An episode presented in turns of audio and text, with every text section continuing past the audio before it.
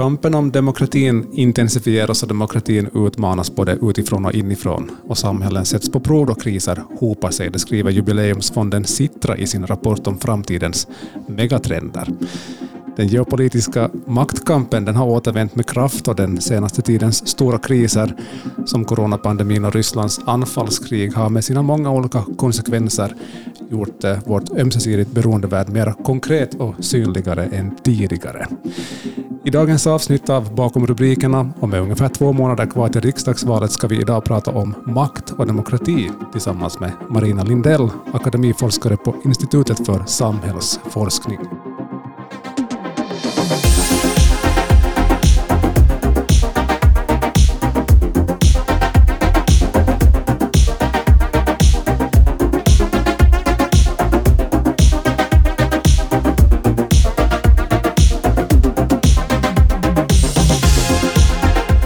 Skulle du säga så här inledningsvis att makten och demokratin mår idag år 2023? Ja, det är lite svårt att ge en sån allmän beskrivning eftersom det varierar ganska mycket mellan olika länder. Mm. I vissa länder mår demokratin ganska bra, i andra länder mår den inte alls bra. Men så generellt sett kan man väl säga att, att makten och demokratin utsätts för väldigt stora utmaningar idag vi har mycket sådana här utmaningar inifrån länder som korruption, man begränsar yttrandefrihet, den här spridningen av desinformation som vi ser i många länder, ökad ekonomisk ojämlikhet. Och allt sånt här försvagar demokratin inifrån, så att på det viset är den under ganska stark press. Och vi ser också en starkare maktkoncentration på flera håll i världen.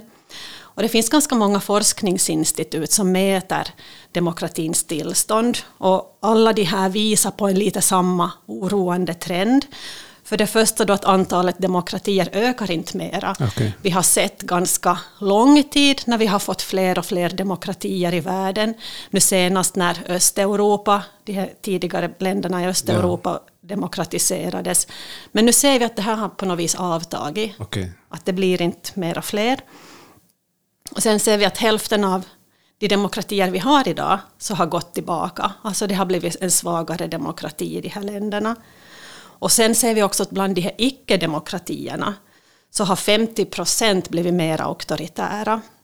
Och sen har vi ännu den här gruppen som är lite mellan demokrati och en auktoritär regim. Och där ser vi att de här länderna har gått mot det mer auktoritära hållet. Okay. Så det här är ju inte en bra trend om man ser på demokratin i världen.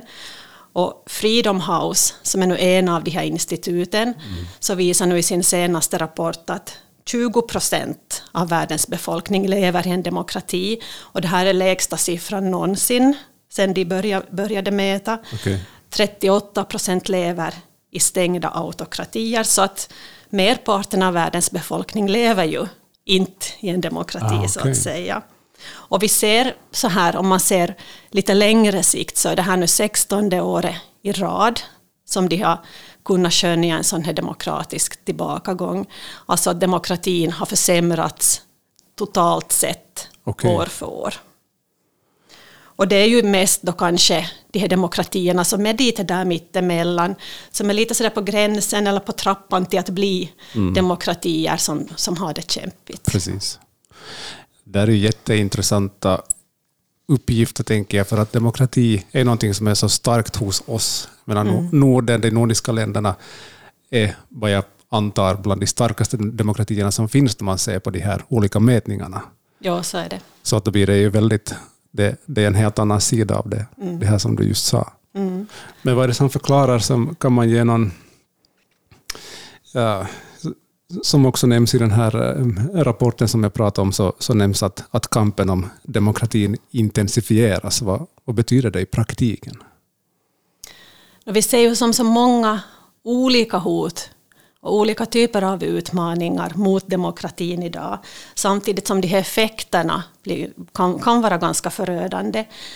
Eh, dels har vi ju sett då de här länderna som har blivit demokratier eh, på senare tid, alltså de här gamla östeuropeiska staterna och sånt, att, att många av dem har nu övergett många av demokratins grundprinciper och utvecklats mot det här mer auktoritära hållet. Till exempel i Ungern så ser vi att, att där har de stängt universitet, man har inskränkt mediafriheten, man har gjort det väldigt svårt för oppositionen att verka, man har begränsat en massa av de här yttrande och åsiktsfrihet, religionsfrihet och alla, alla de här friheterna. I Polen ser vi att man har bytt ut domare och det här oberoende rättssystemet mm. finns nästan inte ens mera där. Mm. Så att det här har ju varit väldigt det här gör att, att demokratin blir väldigt sårbar mm. i de här länderna. Men samtidigt så ser vi också att många undersökningar visar att medborgarnas attityder gentemot demokratin lite har förändrats. Okay. Att i många länder så har medborgarna lite tröttnat på den här liberala demokratin. Om det nu då beror på att man har tagit den för givet. Mm. Och det är ju en väldigt långsam form av beslutsfattande demokrati, att det sker ju inte saker oftast så väldigt snabbt och det är väldigt mycket debatt och det är väldigt mycket olika åsikter. Mm. Och det här ständiga debatterande och det här så har människorna kanske lite tröttnat på. Och den här mm. omfattningen av det här missnöje med systemet så har vi sett att har ökat ganska kraftigt i, i starka demokratier som Storbritannien, Frankrike, USA. Mm. Så på något vis verkar det som att samtidigt som vi ser mer auktoritära regimer så ser vi också medborgare som, som värderar demokratiska principer lägre än tidigare. Okay. Att man pratade länge om att det här democracy is the only game in town. Ja. Men det är kanske inte någonting som riktigt, riktigt stämmer mera. Och vi ser att, att många medborgare också har sådana äh, åsikter som att de, de vill gärna ha en stark ledare, de är beredda att tumma på vissa demokratiska ja. principer om det gynnar dem själva. Ja, Sådana här precis. tendenser ja. så ser man. Så det här att demokratin kanske inte har lyckats leverera det här goda till folket så gör ju att det blir också mera missnöje ja. i vissa demokratier. Så jag tänker att det här att, att kampen om demokratin intensifieras handlar mycket om det här att nu måste demokratin lite slåss för sig själv och bli bättre på att synliggöra det här goda så att inte människorna på något vis överger demokratin. Mm. För demokratin är ändå lite det här enda styrelseskicket som egentligen kan rösta bort sig själv. Ja, och det sker exakt. inte över en dag, utan det sker som stegvis i det tysta, så att, att alla länder har egentligen ska säga, de här förutsättningarna att gå mot ett mer auktoritärt håll, om ja. det vill sig illa. Så att intensifiera kampen handlar ju mycket om att aktivera demokratins skyddsmekanismer, som till exempel att man ser till att alla de här politiska institutionerna fungerar, att de är starka, att rättsväsendet är oberoende, att det finns transparens i beslutsfattande, att vi har den här mångfalden, att alla finns representerade i beslutsfattande, och att vi värnar om yttrandefrihet och sådana här viktiga ja. friheter. Um, det finns många många hotbilder här. Eh, kan man på något vis säga vad som är det största hotet mot demokratin? Är det det här missnöjet bland folket som du nämnde om? För det är ändå på något vis det som, som själva demokratin då vilar på, är, är ju demokratiskt mm. folkvalda politiker som folket väljer. Och börjar då misstron växa bland folket, så då, då börjar det skaka ordentligt. Ja, det är definitivt en hotbild. Jag menar, ja om medborgarna börjar rösta på sådana odemokratiska kandidater, eller kandidater som öppet kanske säger att de kommer inte att acceptera valresultat, de kommer att utmana valresultat, eller de vill se en annan typ av styrel, styrande mm. och, och, vill på det viset påverka institutioner. Så om medborgarna röstar på sådana kandidater så får vi ganska snabbt en försvagad demokrati. Så på det viset kan medborgarna själva nog mm orsakar det här att demokratin försvagas. Mm. Men sen när det förstås finns andra hot, som auktoritära ledare till exempel, ja. det är ganska uppenbart, som inskränker de här friheterna i, i sina länder och klamrar sig fast vid makten. Men också desinformation och alla det här fake news som sprids är också ett slags hot mot demokratin. Mm. Vi minns säkert alla Brexit och valet av Trump där mm. sanningen inte kanske var i första rummet, utan det spreds väldigt mycket mm. fake news.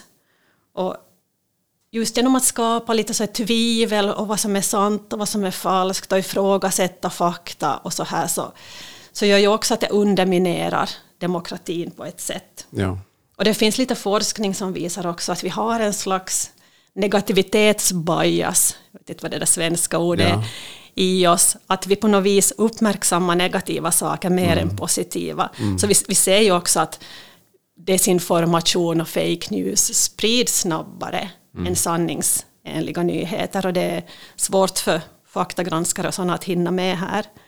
Så att om vi säger att medborgarna tidigare hade olika åsikter så nu har de olika fakta som de utgår ja. ifrån. Ja. Men sen korruption förstås, ekonomisk ojämlikhet, polarisering, populism och sådana här så är ja. också ja. hot som direkt mot demokratin. Mm. Hur, hur, ser du på det här som vi har sett i flera länder den, den senaste tiden, de senaste åren, att de som förlorar ett val har väldigt svårt att acceptera det och svårt att ge ifrån sig makten. Vi har ju Donald Trump som fortfarande domderar på möten att, att eh, valet är stulet och har en stor skara anhängare som också tror att så är fallet, fast ingenting ännu tyder på att, att, att det skulle ha varit stulet på något, på något vis. Vi har Bolsonaro i, i Brasilien, där så vi eh, hans anhängare gick ut på gatorna här för några veckor sedan bara, och så har vi Lukasjenko, bara för att nämna några exempel. Vad är det som har gjort att man har börjat, man har börjat tumma på det här som är demokratins grundvalar på något vis? Det här att man, det här att man helt enkelt bara ger över makten till den som har stöd från folket. Mm. Ja, det stämmer. Alltså, vi har sett, sett att maktskifte har blivit en väldigt kritisk period ja. i demokratins tillvaro. Det här att man kan förlora, acceptera nederlag och gå hem och komma igen, så verkar mm. på något vis man verkar ha glömt att det var så det ska gå till. Ja. Men vi ser ju att just i många av de här länderna och de här länderna som du nämnde så, så samhällena har blivit mer mång, alltså det har kommit mer mångfald i samhället, mera grupper, det har blivit mera pluralism i de här samhällena. Och det här påverkar ju också valresultatet, att man kanske röstar på sådana kandidater som lite representerar det här mm. mera pluralistiska mångfaldssamhället. Och när sådana här grupper och kandidater då får inflytande och makt så ändras ju också samhället enligt eh, deras värderingar och normer. Och då på något vis, de som förlorar valet så ser jag att både makten och landet på något vis tas ifrån dem. Ja. Och de, den här förlusten innebär för dem fatala konsekvenser. De ser inte heller att de kanske skulle få den här makten Nej. igen. Den här tidshorisonten blir väldigt eh, kort, ja. att det är bara här och nu som gäller man gör då allt vad man kan så att inte man ska förlora landet som mm. man ser det till motståndarna, för att motståndarna ska förgöras med alla sätt som finns. Ja, precis. Som ett väldigt aktuellt exempel så har vi till exempel Erdogan i Turkiet som också närmar sig ett, mm. ett presidentval där och använder det här NATO-spelkortet på något vis i det spelet också.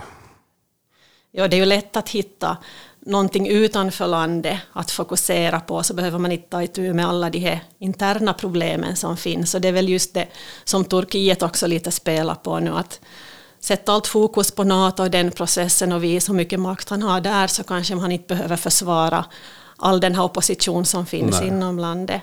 Eller att man har 65 procents inflation i Turkiet. Precis, precis. ja, jag vet inte om det här är en, en rimlig fråga för att det har alltid funnits förstås stora, eller funnits politiker som har stora, stora tankar om sig själv och, och liksom eftersträvar bara mer och mer makt. Men har politiken blivit ännu mer egocentrerad än, än tidigare? Där igen alltså ja och nej på ja. många håll i världen säkert. Vi har sett många sådana maktfullkomliga ledare som har suttit vid makten och faktiskt gjort allt vad de kan för att klamra sig fast mm. vid makten. Men så finns det förstås länder där makten fung, fungerar bra och jag tycker att det här med att makten blir egocentrerad, det är någonting som vi faktiskt måste motarbeta så mycket vi kan, för det är en, igen en farlig väg att gå. Så jag tänker just att den här delningen av makten är oerhört viktig, dels då mellan olika politiska organ, men också mellan politiker och medborgare, att vi ser idag att medborgarna vill ha mera inflytande på beslut. Och det här är kanske någonting som vi i Finland inte alltid är så bra på. Nej. Att ge mera inflytande till medborgarna och där handlar det också om att dela lite på den här makten. Det finns ganska mycket olika metoder idag hur man kan involvera medborgarna i beslutsfattande. Mm. Medborgarjuryn, medborgarpaneler, folkomröstningar, medborgarinitiativet har vi men där kunde man också utveckla det till ännu mera inkludering. Mm. Så att här finns nog, nätet erbjuder också nya möjligheter för dialog mellan politiker och beslutsfattare. Så att jag tror att det är viktigt att aktivt tänka nog på det här att, att se till att makten inte blir mm. egocentrerad. Mm, precis. Kan man se politik som eh, på något sätt en sån automatisk reflektion av, av det sociala, att då samhället förändras och förändras också politiken, eller är det vice versa? Nej, men så tror jag nog man kan se det lite så att man, man får den demokrati man förtjänar eller den demokrati som, som man på något vis utvecklar. Mm. Att demokrati är på det viset ingenting statiskt och någonting som är förutbestämt utan att det, det är ett system som sen beroende på vad som händer i samhället utvecklas åt olika håll. Men där ser vi ju just de här interna hoten mot demokratin, det här att man har svårt i många demokratier att faktiskt tackla alla de här utmaningarna med ekonomisk ojämlikhet, det finns korruption, mm. eh, populismen och den här polariseringen i samhället, vilket gör det väldigt utmanande.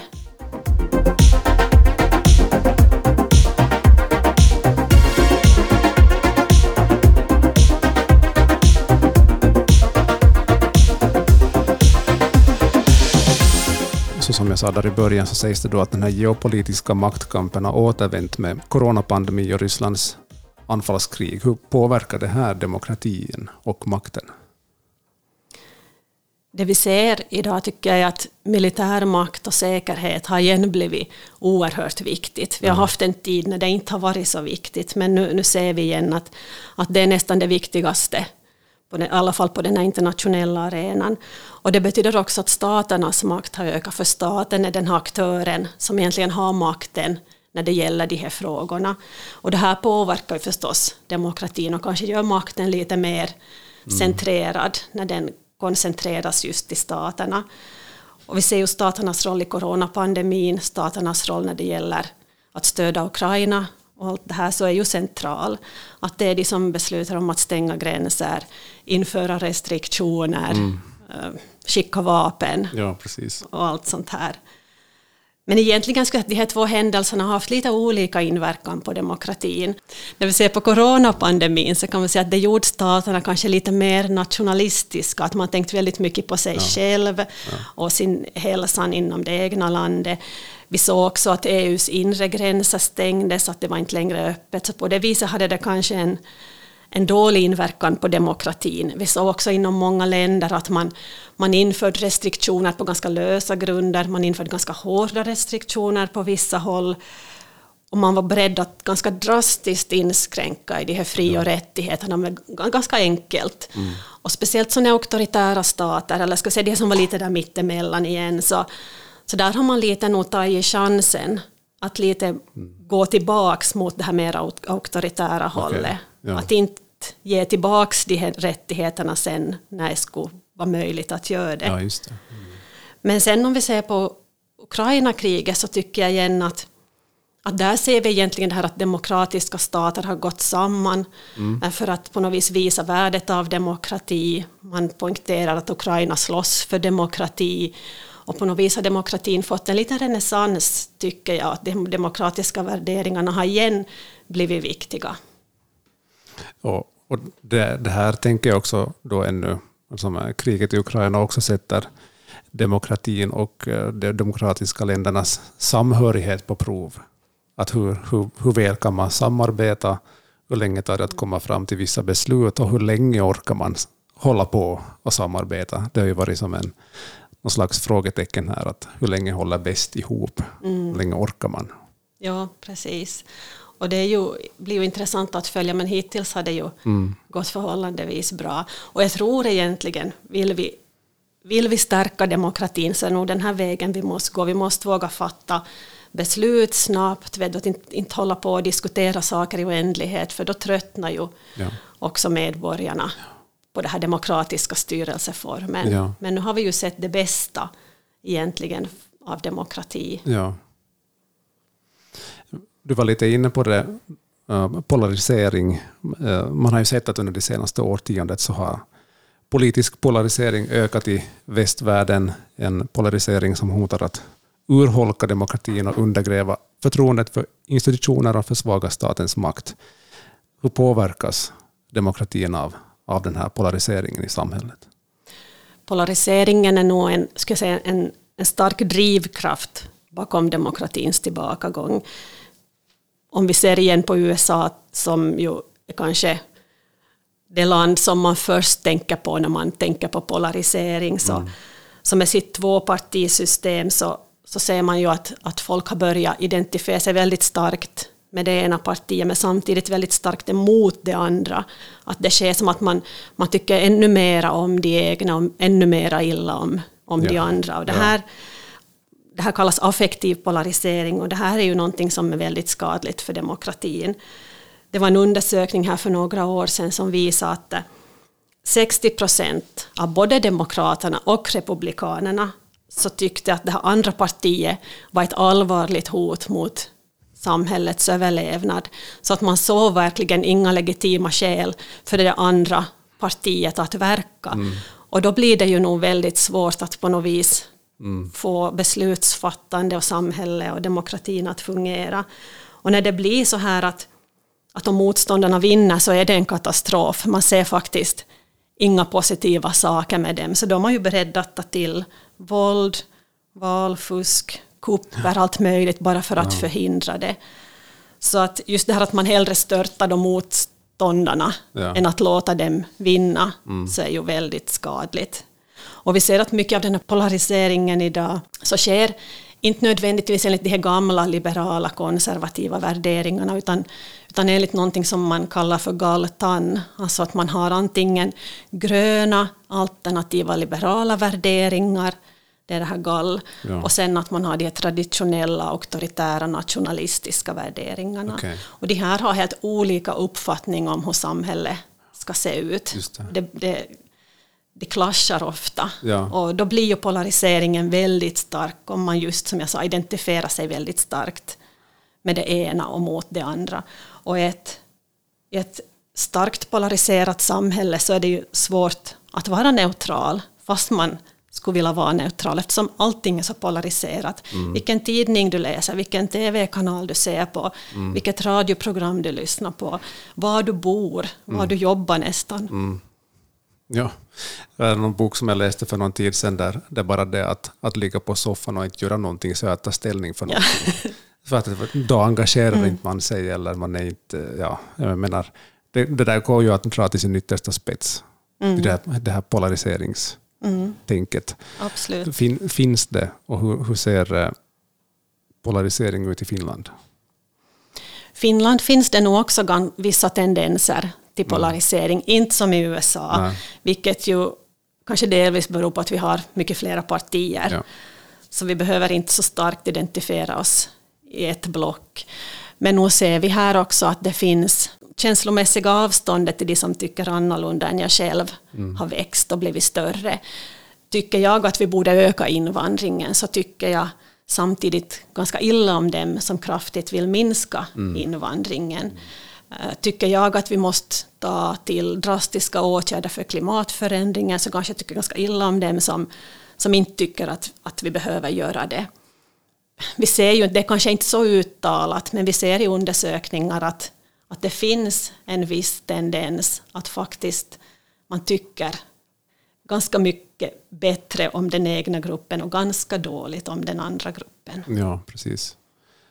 Och i det där fallet med USA där blir det förstås extra påtagligt för det finns de här två tydliga, det finns två grupperingar. Och det mm. kommer jag ihåg man pratade om då det senaste presidentvalet om man var demokrat så då röstade man på Demokraterna, inte för att det kanske var det bästa alternativet ändå, men man röstade mot Republikanerna.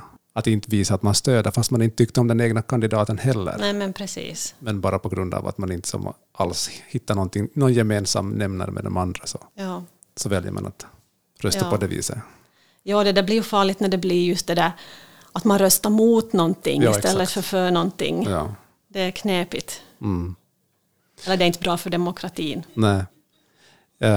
Som en del av den där polariseringen då, så så ser vi också den här hatretoriken. Uh, vilka, med, vilka utmaningar medför det här för makten och demokratin att hatretoriken på, på något sätt ändå har blivit nästan en självklar del av det politiska klimatet då, som, som man pratar om problem i samhället? Vi har ju egentligen alltid haft hatretorik i någon form. Tidigare ja. kanske man träffades på något café eller man stod på torget och på något vis eh, slängde ord, ja. slagord mot varandra. Men, men idag när den har, mycket av den här hatretoriken har flyttat ut på nätet så har ju nya utmaningar förstås tillkommit. Det här att man är, kan vara anonym mm. så har ju gjort att det har blivit, tonen har blivit hetskare, debatten har blivit lite mer aggressiv. När vi inte behöver möta den som vi tycker illa om så blir det ju en, kan man häva ur sig helt andra saker. Och man behöver inte heller ta ansvar egentligen för det vad man säger. Eh, samtidigt som, som hatretoriken via nätet når ut till mycket flera än tidigare. Och det gemensamma för hatretoriken är ju just att man, man ofta riktar den mot minoritetsgrupper. Och, eller ska vi säga sådana som representerar minoritetsgrupper. Det kan också vara politiker, forskare, journalister och sådana sådana grupper i samhället. Mm. Kvinnor har också flera undersökningar visat är mer utsatta. Eh, man gjorde en undersökning för några år sedan bland kommunala beslutsfattare och här framgick att kvinnor var mycket mer utsatta för hatretorik än män. Och speciellt då via nätet. Och det här näthatet kvinnorna fick möta var grövre och det förekom oftare. Och det här gör ju att om man blir utsatt för, sån här, för mycket här hat näthat eller hatretorik så kanske man tystar sig själv. Mm. Att man, man har inte lust att ställa upp längre och man har inte lust att dela med sig av sina åsikter. Och det här skadar ju både demokratin och hela politiken. Eftersom det ju minskar då de är utsattas medverkan i politiken och den offentliga debatten och då blir ju inte deras röst hörd och deras behov och intressen tas kanske inte beaktande. Sen att man via hatretorik sprider falska nyheter gör ju också att det skadar vissa grupper, spär, mm. spär på fördomar som finns mot vissa grupper. kan ju till och med skada deras rykte och säkerhet, att de kan börja känna sig mer otrygga. Och det här är ju inte heller någonting som man vill ha i en demokrati. Sen påverkar det samhällets mångfald just och sammanhållning, politiskt, socialt förtroende och allt sånt ja. som är viktiga kitt mm. i ett samhälle för att det ska fungera. Och just att det får individer just att, att må dåligt och inte vilja engagera sig i samhället. Så det är ju också någonting som är, är oroande. Mm. Vi såg ju här för inte så länge sedan statsminister Sanna Marin som gick ut och gav en offentlig ursäkt för språkbruket då man i riksdagen diskuterade den här translagen. Så det säger kanske någonting om att det det är ganska högt i tak där i riksdagen mm. också. Ja. ja, det har ju blivit högre i och med Sannfinländarna till exempel ja. och deras retorik som ju har gjort att man kan nu säga mycket mer aggressiva saker. Ja, det känns som att det, sånt skulle inte ha varit ens möjligt bara för alltså något årtionde tillbaka så uttryckte mm. man sig inte på det viset. Nej, och, och definitivt inte i riksdagen. Nej, att nej. det var ändå en slags rationell, sansad debatt. Om det sen då fanns grupper där det fanns det här språkbruket så är en annan sak, men, men just det att det har flyttat in hit så gör ju att det på något vis blir rumsrent på ett mm. annat sätt.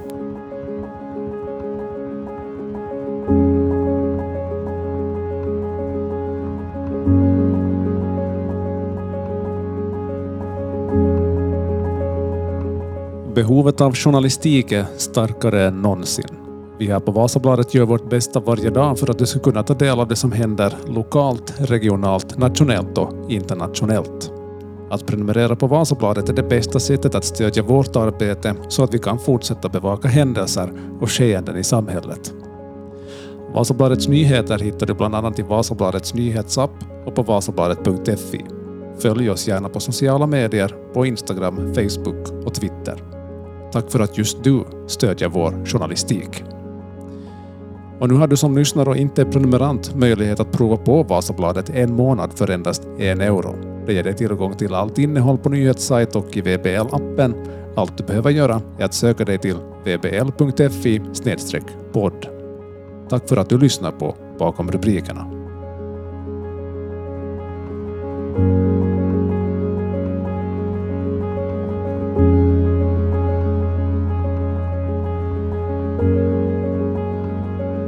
Vi har, på tal om riksdagen, så har vi då ungefär två månader kvar till, till riksdagsvalet här i Finland. Hur upplever du att man i Finland förhåller sig till makt och demokratin i dagsläget? Jag tror att vi i Finland, liksom i många andra västeuropeiska demokratier, så tar vi demokratin ganska för given. Mm. Alltså vi, vi, vi har en bra demokrati, förhållandevis bra demokrati. Saker och ting fungerar och vi ser inga hotbilder egentligen. Och Finland är ju i, i, i alla mätningar ett av världens mest demokratiska länder. Men det här betyder ju inte att det alltid nödvändigtvis kommer att vara så här. Jag tycker även i Finland så har vi samma mekanismer som vi ser i andra länder, i Ungern, Polen, Turkiet, Filippinerna. Alltså mm. samma mekanismer finns också här, mm om vi låter de komma fram. Så att äh, vi ser också i undersökningar att medborgarna, finns medborgare i Finland som också har lite mer antidemokratiska värderingar. Och det här är ju lite oroande, för då kan man ju också oroa sig för att vad händer just om, om, om medborgarna röstar på mer antidemokratiska kandidater i det här kommande riksdagsvalet. Att, ganska, att ingen demokrati förändras över en natt, utan det sker så här stegvis, små saker i gången.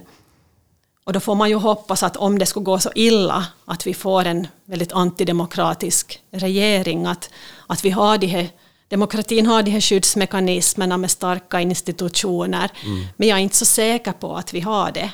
Att mm. här, vi har en stark demokrati, men det hänger på också att, att de som sitter vid makten följer de här demokratins ja. spelregler. Jag tänker att det finns, finns det kandidater som ställer upp som, som uttalat på något vis säger att, att de kommer inte att följa ja. De här demokratiska spelreglerna. De kommer, de kommer inte att acceptera valförlust, de kommer inte att acceptera folk med, med andra åsikter, de kommer att motarbeta beslut mm. som fattas. Mm. Så då är det nog, tycker jag, en liten varningsklocka att, att ja. fundera, att ska man, ska man ge sin röst åt sådana kandidater?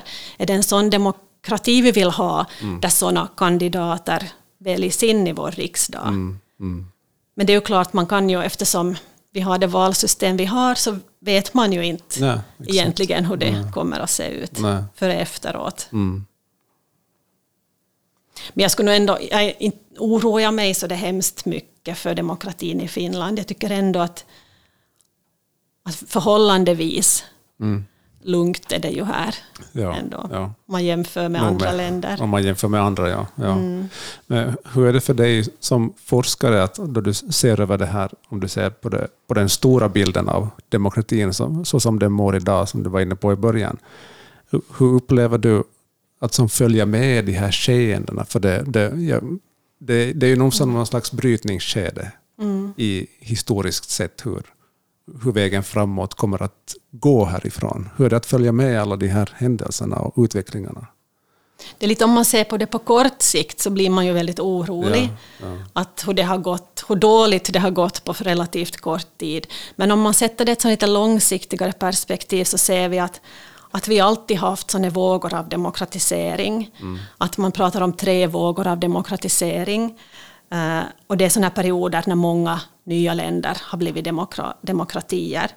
Och varje sån här våg så har sen följts av en motvåg där en del av de här länderna som blev demo demokratier igen blev auktoritära. Okay. Men samtidigt ser vi att de länder som har varit med i en våg tenderar att komma med i, den andra, i nästa våg. Ja. Så att demokratin på det viset får ett starkare fotfäste för varje våg. Och jag skulle säga att om vi nu har den här motvågen på gång så kommer det tror jag, jag är positiv, mm. att svänga så att vi, vi ändå får en, en, att demokratin får en ny våg, där vi igen ser att fler länder blir demokratiska. Jag har också lite svårt att tro att de här auktoritära länderna som ska förespråka folk, ska, ska bedriva politik för folkets bästa och att de företräder den rena folkviljan och allt det här, att, att de ska klara sig i längden. Mm. Att, att folket ska acceptera den här politiken de för i längden. Mm. Vi ser ju att många medborgare flyr från de här länderna. Folk vill, de flesta i alla fall, leva i en demokrati. Ja. Så att på det viset är det någonting som jag tror att, kommer att, att vi kommer att se mer demokrati i framtiden. Mm. Vad skönt. Jag hoppas jag har rätt. ja, jag tänker så här, eh, vi kommer in på kanske lite filosofisk eh, nivå, där då man siar om vad som, vad som kan vara framtiden när man tänker på, på demokrati och, och makt. Men, men ser du i, i forskning eller i, i, i din, dina kretsar på något vis att man diskuterar artificiell intelligens och hur, hur det kommer att eventuellt inverka på demokratin och makten? Alltså jag tror ju att, att AI säkert kan hjälpa till i beslutsfattande, men jag ser inte någon sån modell där, det skulle, där AI skulle överta beslutsfattande och att politiker inte skulle behövas i framtiden. Sen det här vilken typ av politiker vi behöver i framtiden är en lite annan sak. Jag tänker att framtidens politiker behöver vara kunniga, de behöver kunna hantera komplexa samhällsfrågor, hantera mycket information, vara kreativa, goda kommunikatörer och allt det här kan säkert AI hjälpa dem eller bidra på något sätt mm. i det här jobbet. Men äh, vi ser ju redan idag att när, när inte alla samhällsgrupper är representerade i beslutsfattande. Vi ser i Finland till exempel har vi vissa grupper i samhället som inte röstar alls och de ja. blir ju inte representerade heller i beslutsfattande, vilket är ju ett stort problem för demokratin. Vi borde ju få upp den här röst, det här valdeltagandet så att vi får fler grupper representerade. Och det här är jag inte säker på att, att skulle bli bättre om AI skulle mm. styra istället. Att vi behöver nog ändå människor som på något vis ser till andra människors behov. Jag tänker också att många frågor är så komplexa, klimatförändringar, invandring, inkomstskillnader, allt sånt här, så behöver man lite förstå konsekvenserna för olika grupper i samhället. Och här kan AI säkert vara till hjälp, men jag tror inte att man ska förlita sig helt på det. Nej, nej. Inte som någon sån här alenarådande verktyg som fattar alla beslut. Alltså jag hoppas verkligen inte det. nej, nej. Man tycker att den här empatin och den här förståelsen ja. äh, behövs och den här mänskliga interaktionen. Men vem vet, kanske AI i framtiden blir mera mot det hållet. Jag har ingen aning. Mm. Alltså, vi har pratat om demokratin och demokratins och makten och, och utmaningar med, med, med demokratin och den utveckling som har gjorts nu den här senaste tiden. Kan man rädda demokratin från undergång? Det kan man nog göra, tror jag, men det behöver nog göras någonting. Jag tror inte demokratin kan inte rädda sig själv, utan det är nog vi som ska rädda den där demokratin. Och jag tänker att här behöver demokratiska regimer kanske bli mera sammansvetsade och gå mera samman för att stödja kampen för demokrati i de delar av världen där den här kampen är ska vi säga, under, under hot och där, där, där, de, där de har det svårt. För en dysfunktionell demokrati så hindrar ju samhällen också från att ta itu med allvarliga frågor som just invandring, klimatförändringar och, och det här gör ju då samhället sårbart för demagoger och för auktoritära ledare. Så att, att hjälpa till där det behövs och stärka demokratin på sådana här orter där den är under hård press så är någonting som, som ju nog sker men som vi kanske kunde göra ännu bättre. Och sen att varje land också, också Finland, ser över sina institutioner, stärker de institutionerna, stärka civilsamhället, se till att rättsväsendet hålls oberoende och allt det här kan vi ju alla också på något vis försöka bidra till att, mm. att det hålls. Och det är nog en viktig sak för att rädda demokratin. Om vi börjar ge avkall på de här institutionerna och rättsväsendet så då kan det ganska snabbt gå ganska, ganska dåligt. Och i en demokrati så behöver man ju också minst förstås två demokratiskt sinnade partier. Att det behöver finnas opposition och det behöver finnas någon som regerar. Och, och det här är ju också någonting som vi kan se till att, att det här mår bra. Att det finns en välmående opposition och det finns, finns partier. vi behöver också tror jag, stärka förtroende för demokratin. Vi behöver visa åt, åt folket, åt medborgarna att demokratin är ett bra styrelseskick. För det finns så mycket svåra frågor på agendan idag och inte är ju demokratin alltid inte har det ju alla svar och inte det är något lätt system på så vis, men att ändå behöva leverera goda beslut och goda resultat i samhället, det är någonting som också kunde kanske synliggöras lite mera än, än vad det gör idag. Idag tar man väldigt mycket fasta också på problemen med demokratin och saker som demokratin mm. inte kan lösa. Mm. Men det finns ju de facto saker som där demokratin är ett överlägset system jämfört med andra system. Jag minns inte vem det var som sa att, att democracy is a habit, alltså det är någonting som vi måste öva om och om igen och bli bättre mm. och bättre på. Och på det viset får vi den demokrati som vi på något vis vill ha. Mm demokratin i sig är inte någonting som är som ett färdigt utvecklat koncept. Det har ju Nej. utvecklats över hundratals, tusentals år. Så är det. Och medborgarna i ett land kan ju sätta ganska starka avtryck också på vilken typ av demokrati det landet får. Mm.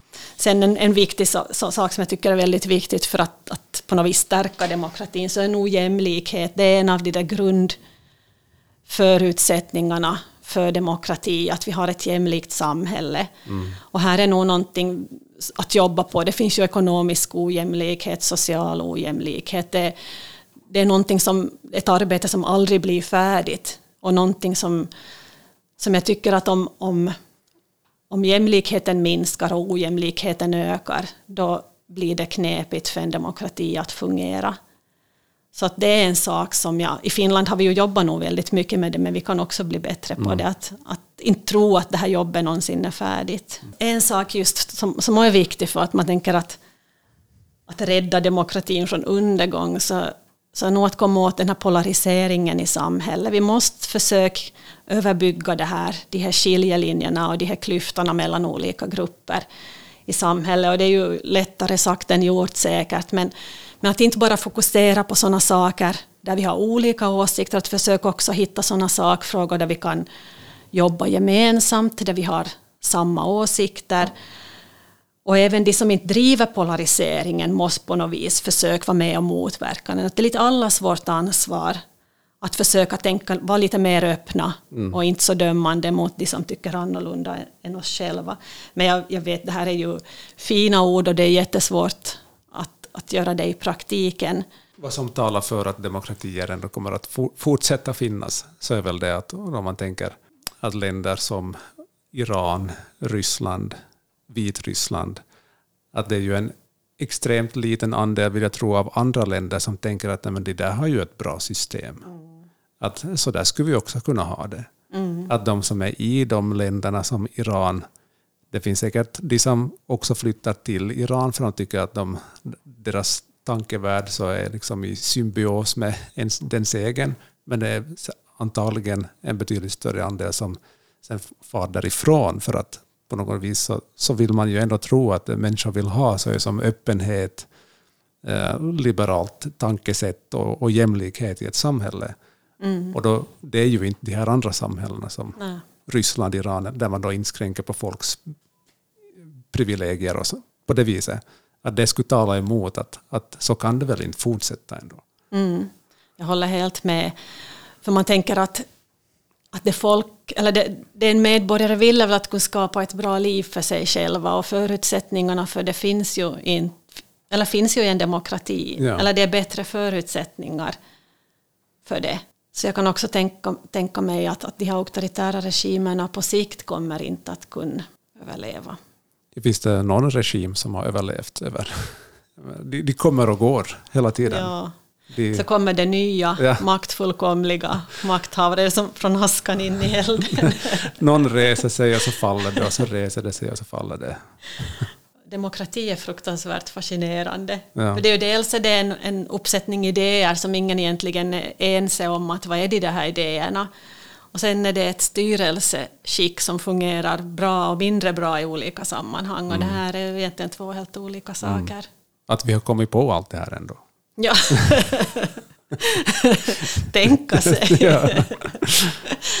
men lite fascinerande, eller jag vet inte, fascinerande är kanske fel ord, men, Men jag tänker att demokratin i Finland har inte kanske, no, nu har det ju nu utvecklats på hundra år, men vi har egentligen de här samma institutionerna som vi hade då. Mm. Så nu hade man ju tänkt ganska mycket där då innan man skapade det här. Med det sagt kanske det vore, vore också snart dags att se över att, att behöver vi nya institutioner som mm. man inte hade tänkt på innan. Men som sagt, demokratin är ju ingenting som något färdigt, som kommer som något färdigt paket. Så på det viset är det ju fascinerande att, att se och det påverkas så mycket av allt vad som händer i samhället. Mm.